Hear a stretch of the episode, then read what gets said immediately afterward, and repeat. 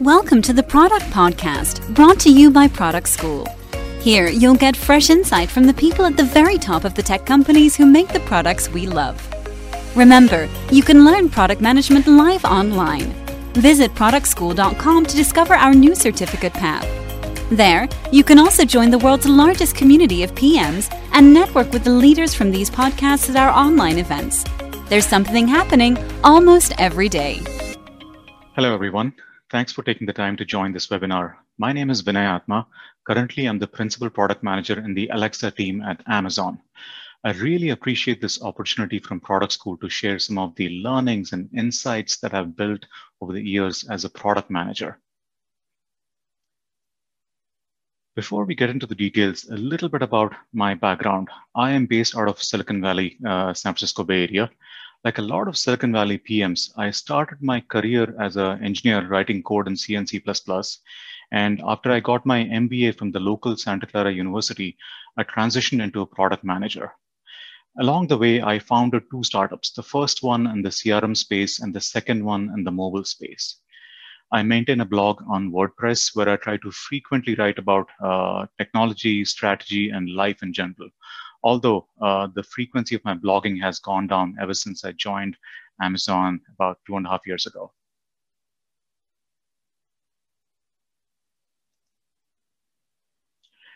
Like any other skill in life, I truly believe that product management is an acquired skill. It's something that you gain by deliberately practicing over and over again.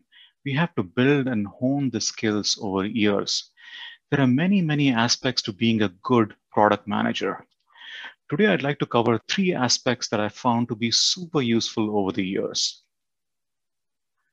The first one is focusing more on what and why of building the products, in addition to the mechanics of how you build the product. The second order thinking is meant to complement the first order thinking when it comes to building products. We will get more into the details in the coming slides. The third is watching and learning the, from the best products and companies out there.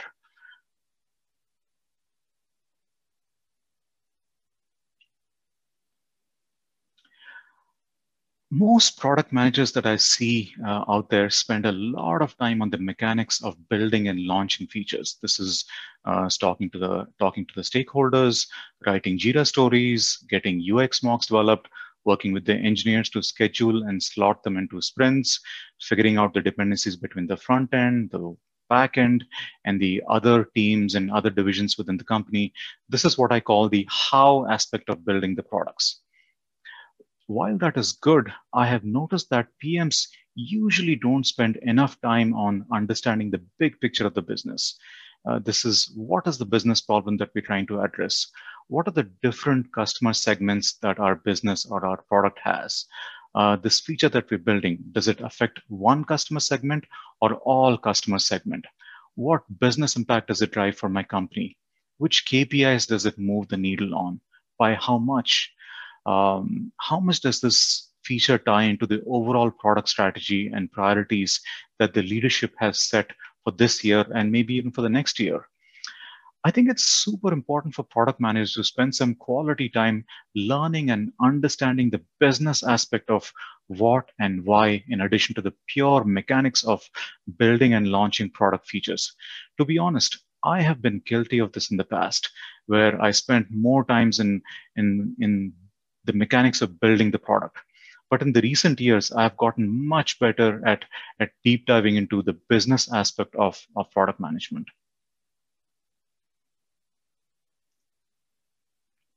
So how do you build the muscle on the business aspect of the, of, of the what and why of building products?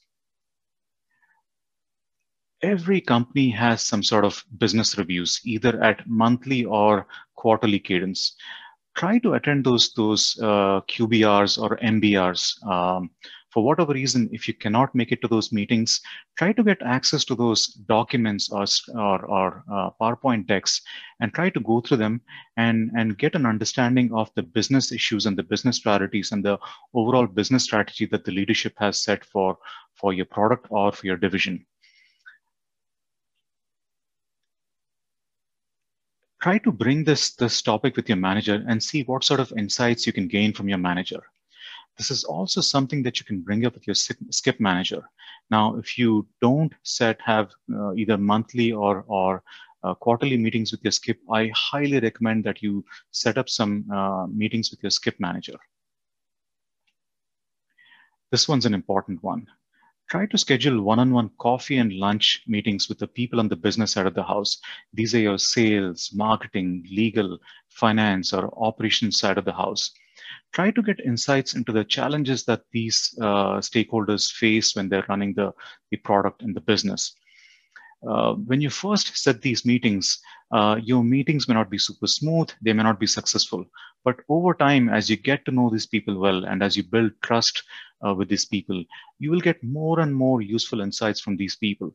Just like we are less aware on the business side of the house, these people are less aware on the product side of the house. Give them those insights, uh, help them and educate and understand the product side of these things so that uh, eventually these meetings become beneficial both for you and the other people. And, and in the process, you develop this symbiotic relationship with these people. Now, in these COVID times, setting up uh, either coffees or lunches is not that easy and it's a bit of a challenge, but you got to figure out a way to do this uh, virtually one way or another. Last but not the least, if your uh, company is a public company, try to take some time to go through the SEC filings. There's a lot of useful insights that you can glean from going through these through these documents. Uh, it, it takes a bit of an effort, but I found that in, in the long term, it really is useful for you to go through these documents and, and get these business insights. So what do you do by doing all these things? As you spend time on, on, on doing these things over a period of time, you organically develop a much better understanding of this business and this understanding not only helps you identify new business problems to solve for your business and for your customers, and it also helps you incorporate those, those insights into your roadmap. And it also helps you prioritize the roadmap in terms of initiatives which you need to execute sooner than later versus which initiatives you can postpone for a later date one of the hard problems that we as product managers face is that we get a lot of requests from our business stakeholders to get this or that done. On the other hand, we have limited engineering resources in terms of what we can get done. So we have a hard challenge of what do we say yes to and what do we say no to. Now, if you have a good understanding of the overall business, the strategy and the priorities that have been set at the leadership or the VP or the CEO level, this really helps us with the prioritization and the rationalization of the roadmap, it really becomes easy for you to have the conversation with the stakeholder to say, look, guys, this is what we are going to prioritize for the next six months or 12 months. And here are the priorities that we're going to drop because uh, this is what I'm hearing as a prioritization from my uh, VP and my leadership. It, it really helps you to say no in a, in a, in a rational uh, manner. By speaking the business language as opposed to the product language, you'll be seen as a much more credible business leader and not just a product leader who talks about features and products. Overall, in my experience, I would say that building an understanding of the business will help you develop a much better product and drive a more meaningful business impact for your company. Shifting gears. So what is second and the nth order of thinking? How is it different from the first order of thinking? As product managers, our primary job is to identify problems and solve them for our customers. With first order thinking, we start with a problem first. We identify a solution and build that solution into the product and launch it. Um, first order thinking can be characterized as simple or sometimes superficial thinking, of or the understanding of the problem uh, at hand. More often than not, with first order thinking, the tendency is to go with the first solution that comes to my mind and take a quick and an easy path. On the other hand, with the second and the nth order thinking, the approach is to deep dive into the problem and understand it in the context of the overall business strategy and priorities. With second order thinking, you understand the stated and the unstated needs of the customer and the overall business. With second order thinking, you deep dive into the problem and try you try to come up with multiple solutions for the same problem and you evaluate the pros and cons of each option. You apply critical thinking to evaluate these options. Which one of these options cause the least problems? How do these options impact my overall product ecosystems? Are these options extensible? Meaning, can I build upon it in future or am I hitting a dead end? What is the cost of building this feature? What is the cost of maintaining it on an ongoing basis? Is the particular option more error prone? Uh, how does this impact cost? Uh, how does this intersect with the overall architecture we have for the product?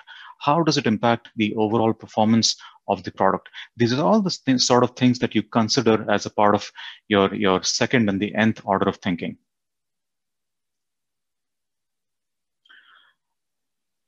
often we try to do uh, brainstorming with, with the teams that we work with. However, what I realized over years is that for hard problems, team brainstorming is not enough. For tough problems, uh, I usually spend hours and even days thinking about in the background. Sometimes I go on long walks while I think about these problems while first order thinking is about solving the problems relatively quickly and, and launching the problems, uh, the solutions to the market, second order thinking is characterized by taking the time and effort to solve the problems while considering all the options and outcomes. To be clear, second order thinking is not about analysis paralysis. There are simple problems for which you can certainly apply first order thinking. On the other hand, when you work on more complex problems, it becomes really important for us to apply second order thinking. Over a period of time, as you apply your second order thinking muscle, you will organically develop a sense of when to apply first order thinking and when to apply the second or the nth order thinking. And what I realize is that with second order thinking, because you do a deep dive of the problems to understand the stated and the unstated needs of the customers, and you have evaluated a range of options before you chose an optimal solution for execution, there's a higher likelihood of, of you delivering a more sophisticated product that, that delivers um, user delight for your customers. And in the process, you avoid any mistakes uh, along the way.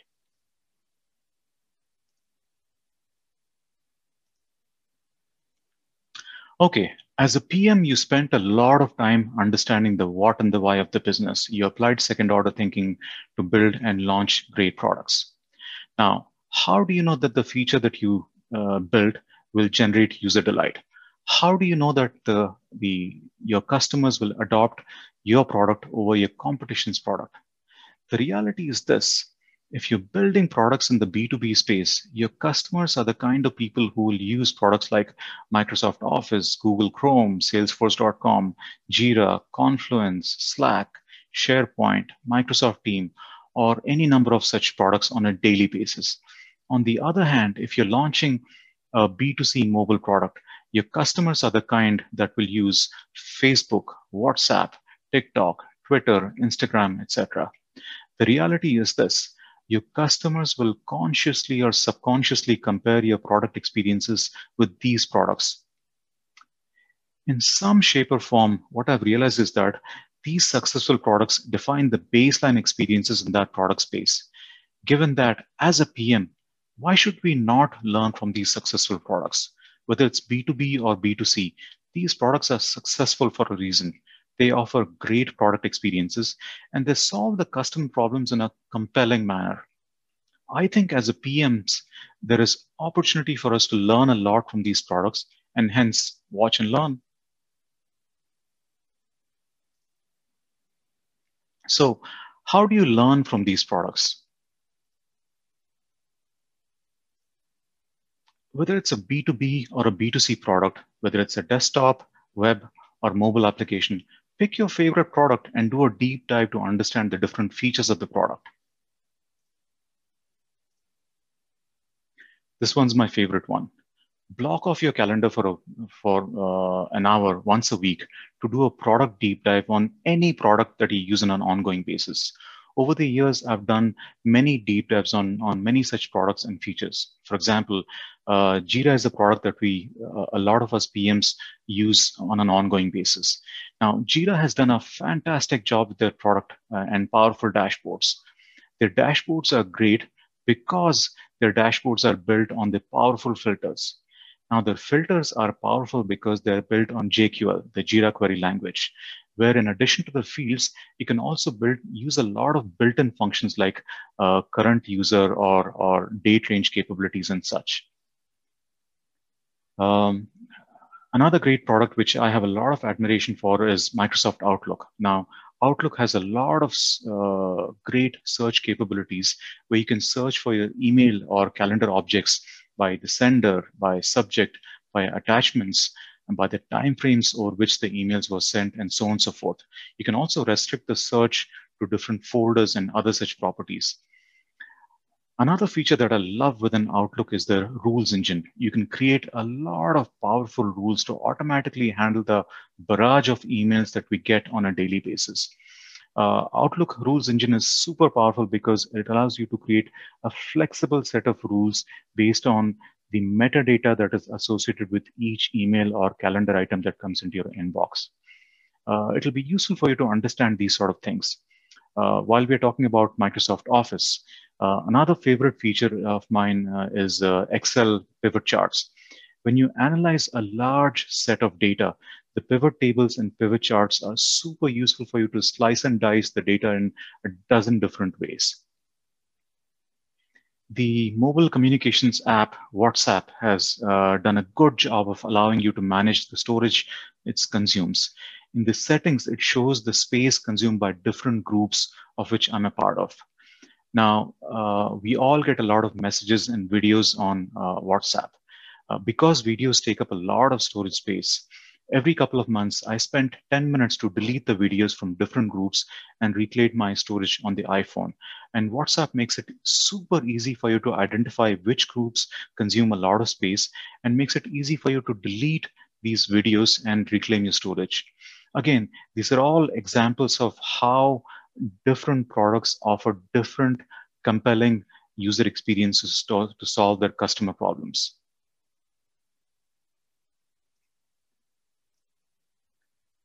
Over a period of time, as you do different product deep dives, you will organically develop a sense of what separate, uh, separates great products from average products.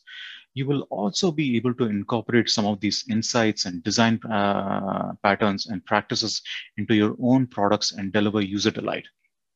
As an added bonus, uh, by deep diving into these products, you will also become a power user of these products, and that will improve the personal productivity uh, when you start using these products.